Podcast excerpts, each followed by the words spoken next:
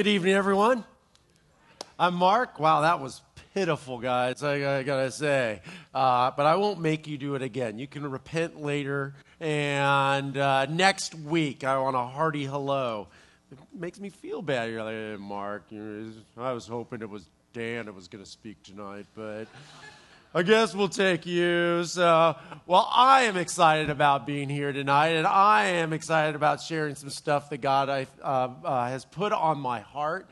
Uh, just this kind of this idea of worship. I think a lot of us were like Sydney growing growing up that our idea of, of worship was music time. You know, it's like, okay, we're gonna have worship and like what Evan uh, did, and then you know, Mark's going to come up and blah, blah, blah. And then we get to have a response in worship, and then we go. And then we're going to go out and have some pizza or some beer or whatever afterwards. And we're going to talk about, that was good worship today. Yeah, yeah, Joe, that was good worship, you know. Or no, I didn't like the worship today. You know, all this kind of stuff. And, and, I just I think about that, and it, it, if that was worship, if, if if if that definition of it was a few songs before someone kind of came up and, and shed um, just some ideas on Scripture, if that really was worship, how how sad would that be? I mean, just what a limited understanding and view of Scripture, or of of worship and, and, and the idea behind that. And tonight, I hope that, that you and I will be able to, to move closer to the heart and mind of God on this idea of worship and, and what it really means. Now, confusion about worship isn't a 21st century thing, it wasn't a 20th century thing. Uh, in fact, this is stuff that went on in the first century and, and thousands of years before Jesus even walked this earth. This kind of idea of what is worship, where does it happen, who does it, you know, how, how does this all work together? And there used to be a common belief that, that worship actually before the temple happened at, at, at the base of this mountain and and the Jews would go there and it was this sacred holy place and and the Jews were were allowed to go there and, and worship and connect with Yahweh connect with with God and but other people were excluded from that like uh, if you were a Gentile, not not of Jewish descent, if you were you know kind of foreign to to that land, that, that you weren't allowed to come and worship God. So you were kind of this outsider. And this commonly held belief uh, was held in a community uh, in Samaria. And uh, the Samaritans were these hated people because they were what they would consider half breeds. They were half Jewish and half Gentile, and they were the Samaritans. And they kind of were looked at as kind of traitors on the nation of Israel. And as, uh, as things were going on, like Jews would always kind of uh, try to steer away from going through Samaria. And then one day, Jesus' and his disciples, you know, uh, you know, Jesus being a good, you know, Jewish rabbi that he was, you know, he decided to go straight through Samaria. You know, just who cares what anybody thinks? Who cares what people tweet about it or post on Facebook? You know, Jesus in Samaria. Can you can you believe that? You know, all this kind of stuff, you know, and retweet it and like destroy his reputation. He did not care. He like tweet what you want, and uh, I'm going through. And so so he was going through with his disciples, and I'm sure that they were all, you know, kind of hunched down and everything. So he went up and started talking to this adulterous woman in the middle of the day uh, at this well. Now, that's a whole other story, but the important part for tonight is their interaction about worship. You see, she had that belief that if she really wanted to worship God, if she wanted to have that experience, she had to go to this mountain. And what Jesus is, was talking to her he's like, look, it's not about a destination, it's about an expression. It's an expression of who you are. And John kind of records this in, in chapter 4. And Jesus says, Look, there is a time coming. Indeed, the time is here. The time is now when worshipers will worship the Father in spirit and in truth. Bam! There you go.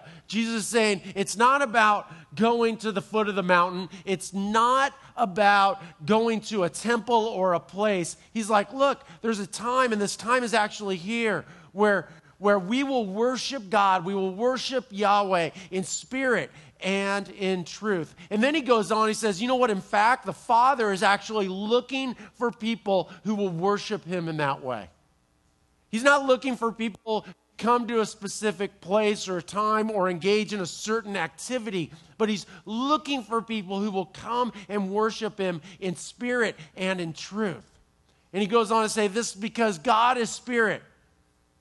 So those who worship him must worship him in spirit and in truth. And then the woman goes, Hey, I know that there's this Messiah coming, this, this the kind of the chosen one, kind of like uh, uh, uh, Neo, you know, you are the chosen one. I'm not the chosen one. You know, I, I got kind of kind of thing, but like the real deal, the real Messiah, the real Savior, the, the one who's going to fulfill the prophecy. She's like, look, I know the Messiah is coming, the one who they call Christ. When he comes, he will explain everything to us. And she's like looking for this guy named Christ. And he's like, dude, guess what? Guess what my last name is? I'm Jesus Christ. High five you know, kind of kind of idea. You know, he's like, I am the Messiah, and she's all like, whoa, and everybody's like, whoa, and uh, you know, and and like the, just this moment that he's dropping the bomb right at this well with this adulterous woman, not, not in front of kings or, or anything, but in a place where he shouldn't be or, or people thought he shouldn't be, talking to a woman he shouldn't have been talking to, and talking about, you know, just kind of moving the whole paradigm from a destination based kind of idea of worship to this, this kind of expression based. Paul talks about this in 1 Corinthians. He really expands the idea of worship. He says, Whatever you eat, whatever you drink, whatever you do, do it all for the glory of God. That kind of ratchets up the understanding and idea of worship, right? Like, whatever you eat, when you're eating, when you're a decent pizza, you're meant to be eating that as an expression and bringing glory to God in, in, in how we interact, how we interact with the server, how we conduct ourselves, whatever we drink. This is why you shouldn't drink like corporate light beer, because it's just bad. You know, that, that an expression, an expression of worship of whatever we drink. I just did some marital counseling and I kind of like blew their mind because nobody likes talking about sex with the pastor. Not a cool topic. And I, and I was like, like, I don't care. I mean, I think it's funny because they're like, oh, does the pastor have sex? The pastor has two kids. So, uh, so pastor knows. And, and the truth is, the cool thing about sex, when it's done in the, you know, in the, in the understanding of how God set it up, I mean, it's worship. It's, it's, it's man and woman coming together. And, Scripture tells us what, what, what God has put together. Don't let anyone separate. You know, when this van's a rocking, don't come and knocking, right? You know, kind of, you know, this idea that, that anything that we do can be an expression of worship.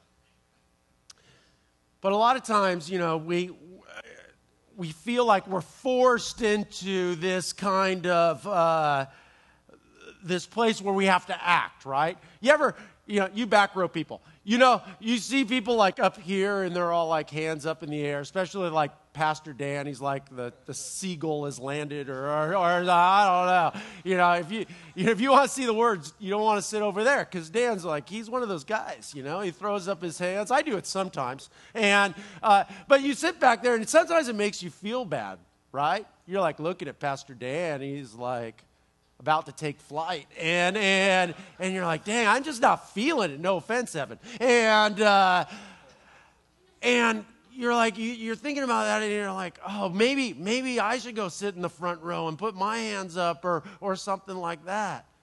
But you're just not there. You're like you're just dried up. I want to talk a little bit about that. And just kind of this idea because remember god is looking for worshipers in what? Spirit and truth. God's not looking for a facade. He's not looking for you to act a certain way that, that, that that's not what he's looking for. He's looking for people who will worship him in spirit, in truth, as an expression of who they are, an expression of what God has done in their life. But I want to st- take a step back. A lot of us that that we're just not there, right? We just we we just we may believe God, we may we even have a relationship with Christ, but we're just just feel kind of used up. And in Ezekiel, there's this just uh, beautiful kind of picture that God just entrusts to Ezekiel. In fact, he takes Ezekiel out to this uh, just just this barren place, and there's these just dried bones. Not like bones, like, you know, you finish it at like uh, Piggies or something, and you got the, you know, like the meat still kind of hanging off there, and, and you're like looking at your like wife or friend's plate, and they're like done. Especially, you know, you gals, you know, you'll sit there and you'll nibble on it and leave like all the good, like gristle and stuff on there, and you're looking across and going, I don't know her very well, but hey, what's that? You know, and grab and grab it, right? And you, you know, there's lots of good meat back, uh, you know, on there. And then after you know that, you give it to a dog, and they they chow on it, and it's all good. Well, we're not talking about those kind of bones. We're talking about the kind of bones that you would expect to find in a country barbecue place that's been out of business for a hundred years in the middle of the desert, and there's just these pile of dried up, brittle bones, just bleached white. In fact, bones that if you picked them up, they would just kind of crumble into dust, right? So God brings Ezekiel out here, and he's showing him all of these dry bones. And this is what he says in verse uh, 11. He says, Son of man, these bones represent the people of Israel. So the people of God, which hopefully most of us can include ourselves in, right? These people, these bones represent the people of God. They are saying we have become old and dry. All hope is gone. Our nation is finished. Kind of this, this idea of, of, you know, circle in your Bible or on your fridge fold this kind of this idea that, that we have become old and dry bones. All hope is gone. And that's really it, right? Hope is, the, is kind of the lifeblood of a person. If you have no hope, you're not going to go much farther. In fact, when you are void of hope, your, your life just seems empty. Yeah, I remember when I was going through my first major depression, I remember talking with my dad and just and just telling him, Dad, I feel like each breath is going to be my last. Not because I was unhealthy or, you know, I was smoking non filtered camels or something like that. It was because I had no hope or very little hope at that time. And it, and it took so much effort just to breathe in and exhale that I just felt like I was going to keel over in exhaustion. I was just a pile of, of dried up bones. If you go back up into verse 4, God kind of unpacks this a little bit and he says to them, uh, to, to Ezekiel, he says, Speak a prophetic message to these dry, dry bones and say. Now, if you're a heap of, of brittle, dried bones tonight, this is for you. Okay? This is for you. Listen to this.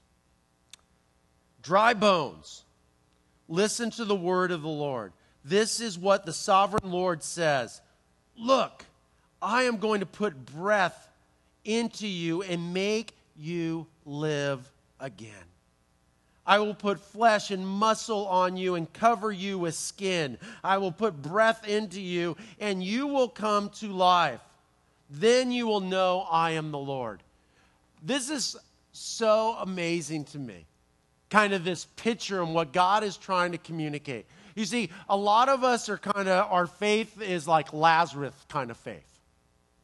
You know, Lazarus, the guy who assumed room temperature, Jesus was out doing something, and they're like, Jesus, Lazarus sick. Lazarus sick. Come heal him. Come heal him. Come on. You know, if there's time, you know, we can we can get there. And then the message changed to uh, Jesus, Lazarus is dead. Sad. You know, kind of kind of thing. And Jesus like, yeah, you know, no worries about it. I'm gonna I'm gonna come. And Lazarus is, you know, in the in the tomb for several days, and he's, you know, he's starting to stink a little bit, but he's still got the blood and the and the and the and the muscle and and tissue and skin and all that kind of stuff. And you're like, okay, all the essential parts are there, right? And Jesus can resurrect Lazarus, and we think that kind of that metaphor is like, you know, I'm not too far gone, or that person's not too far gone, you know, they still have all the essential parts. So Jesus can can can bring this person back and restore them. And a lot of us, that's we we feel that there's a point you know, maybe when our skin rots off or something, or, or we're, we're kind of like, you know, like looking like a shriveled up mummy or, or something like that, that, that, you know, okay, you know, God, I'm, it's too late for me. You ever hear that? You know, too far gone for God or, or something like that? Maybe you've even felt that. Like I hear people like, if I walked into your church, I would explode in fire. I'm like, cool, I want to see it come. You know, uh, you know, that would be something, right? You know, I'd sell tickets, and and so the, this idea that you know uh, that that there's a point where you can go too far for God, but but but that's not what God's communicating here, is He? I mean, it's like if we were walking through like the Sahara Desert and and and we saw a pile of just dried bones, you know like stuff you see in National Geographic, and you're like, eh, I wonder what it was. I don't know, but something made it or something killed it. Huh. Think it's going to come back to life? No, I don't. Why do you don't? Well, you don't because it's a pile of dried bones. You know, there's like no chance. And this is what God's saying. It's like, you know, if it was like got the blind staggers or had just fallen over or something like that, had a couple of vultures going around, you're like, yeah, maybe there's a chance. But no, God is saying, you know what? You are never too far gone from me. I don't care if you are just a pile of, of dried up, brittle bones. And you don't even have to have all your bones. Like a dog could have picked up your femur and walked off. I am God and I can make it work for you. You know, I will breathe life into you and put all your tissue together and everything, but it's cool. Why? Why? then you will know I am the Lord. You know why I know the Lord is the Lord? Because I don't think about every breath anymore. That God has filled me. And that's like the idea of worship going from dry bones to an overflow. Paul puts it this way in Romans I pray that God, now circle this, the source of hope. So before we talked about all hope is gone, right? Why is all hope gone? Because God has left the building, at least you think so. You think there is no future. But Paul is saying, Look, I pray to God that the, as the source of hope, He will fill you completely with joy and peace because you trust Him. Then check out this next part. Then you will overflow with confident hope through the power of the Holy Spirit. Okay, I'm going to let you into my little twisted mind here. This is how I visualize it, and I think it would just, it would just be an amazing kind of story. Okay, we have people who have lost all hope. They're a pile of, of, of dried, brittle bones. And God breathes life back into those bones and puts them back together and puts the, the, the muscle and the, and the blood and the, the tendons and the veins and, and puts the skin on and hair and, and, and all this stuff and, and revives that person. But he doesn't stay there. This is the problem with kind of salvation theology is you're saved, now sit there and be good. Where, where the gospel is, you know what? I am restoring you for a purpose. I am going to fill you with hope. But I'm not just going to fill you out. You, you know, you're, you ever like getting a drink and people say, like, say when? And you're like, stop, stop, stop. Good jokes, right? and it starts overflowing. You didn't say when. That's the joke that God's playing on us. That, that we're like, we start getting filled with this hope and we're like, stop, stop, I can't take it anymore. And he's like, hee hee, didn't say when. And you start overflowing and your worship starts getting all over the place. And, and people are trying to wipe it up, but, but they just can't because he keeps on filling you in. And that is when you start worshiping in spirit and in truth. Because it is from an expression of, of experiencing the life giving breath of God. Paul in Second Corinthians writes it like this As a result of your ministry, as a result of this overflowing of your life, they will give glory to God for your generosity to them and to all the believers will prove that you are obedient to the good news of Christ, the gospel. That you love God, love people, that Christ came to die for our sins, not so we can all sit at some destination somewhere and be good little boys and girls, but that we can be erupting vessels of worship that explode and get all over the place and bless the nations. It's kind of a different way of thinking about it, isn't it? See, some of you have been there before. I've been there before. There's been times that I haven't been there. And the reason is that Christ is meant to be the center, it is the axis point. Oh, I get it, Mark, axis. Yeah.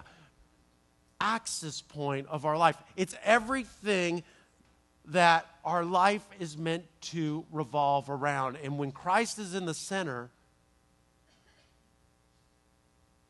we have this, this balance. Now, I, I am not saying your life will be perfect, it'll probably be way messed up. The winds of adversity will blow. But we all know that when our hearts and minds, our souls, our spirit, when we're, we're spiritually and socially right, even when the winds of adversity are blowing through our life, we can transcend that circumstance, can't we? And still experience God. That is what I am talking but the problem is, everything wants that center spot. Your mom wants that center spot. Your job wants that center spot. Money wants that center spot. Power wants to be the axis point. The cute blonde wants to be the axis point. School wants to be the axis point. Right? Everything wants to be the axis point, but for a follower of Christ, that's a problem because there is only one axis point for a fully devoted follower of Christ, and that is Jesus Christ, right? So what happens is, is when we get off center and something else takes our axis point, that we start getting the wobbles. Mm, mm. And then the circumstance starts to control how we view the world. This is how Isaiah writes it. Um, he records the Lord saying, These people say that they are mine. They honor me with their lips, but their hearts are far from me. And their worship to me is nothing. Their worship is nothing but man made rules learned by rote. Can you say all the books of the Bible frontwards and backwards? Good for you. You get a cookie. Do you have, you know, Leviticus memorized? Great. I bet you're a lot of fun at, you know, cocktail parties, right?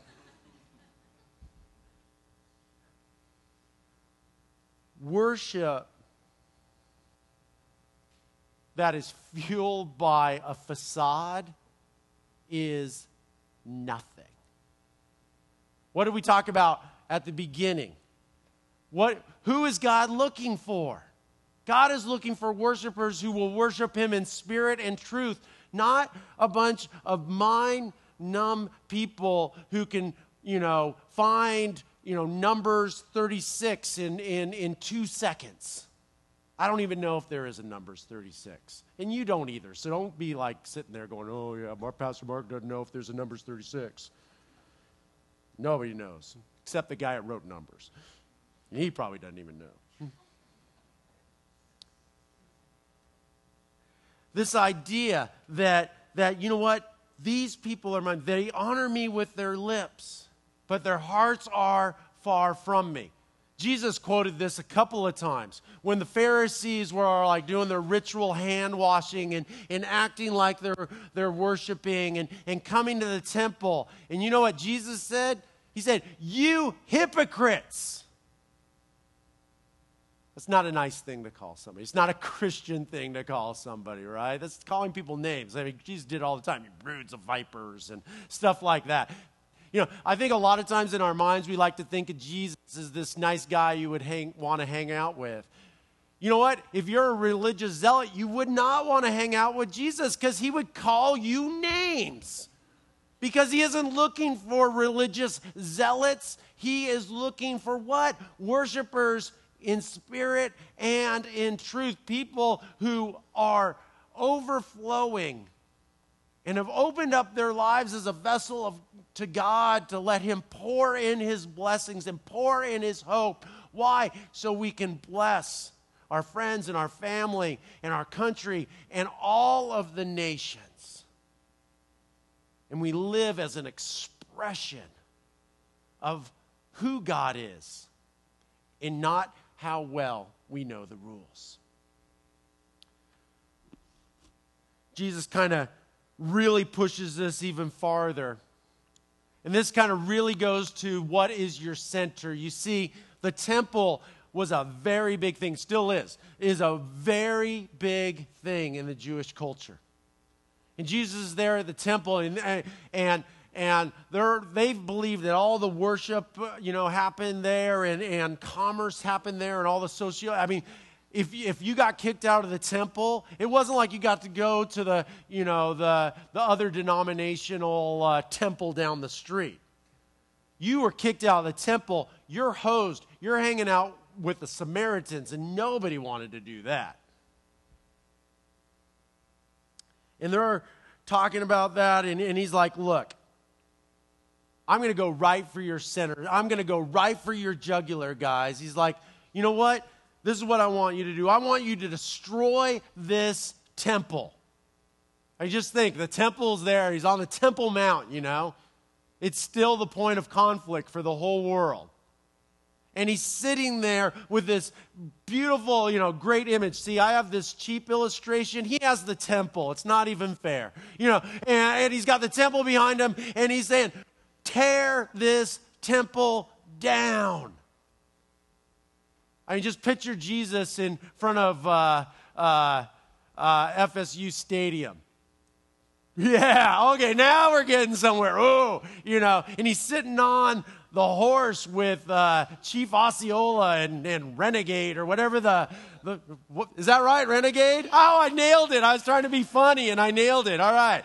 And Renegade, and he's like, you know, tear this temple down. And he takes the spear and he like shoves it into the ground. And everybody like, whoa, Jesus, you know, take some Prozac, you know, chill it down a little bit, you know. But he's going, he's like, this is what he's talking about. He's talking about, you know, getting to the heart of what our center is. And he says, destroy this and I will build it up again in three days. And they're like, what? What? You're going to build up the temple in three days? It took us, you know, Oy vey, it took us 46 years to build the temple, you know, right? And, uh, and you know, and he's just like, yeah, guys, you know, I got this beautiful imagery and you don't even get it. And then the disciples don't even get it. And then they realize after he raises from the dead three days later, they're like, oh, remember when Jesus was saying, tear down the temple? Oh, yeah, that was clever you know, kind of kind of idea. But but just going right for the source of, of what was important to people. He say, no, it is not about being at the mountain. It's not about being at the temple. God is looking for people who will worship him in spirit and in truth. Now, I want to end with just three short scriptures out of the New Testament talking about Christ being the center of our lives. First one is in 1 Corinthians chapter 3. It is not the one who plants or the one who waters who is at the center of this process, but God who makes things grow. It's not the temple. It's, it's not Bible school. It's not even the Bible. I, I have a high view of Scripture. It's the Word of God, but it's not God.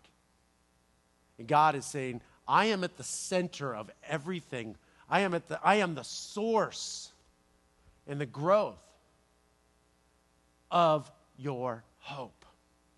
Second one is in 2 Corinthians chapter 5. Christ's love has moved me to such extremes.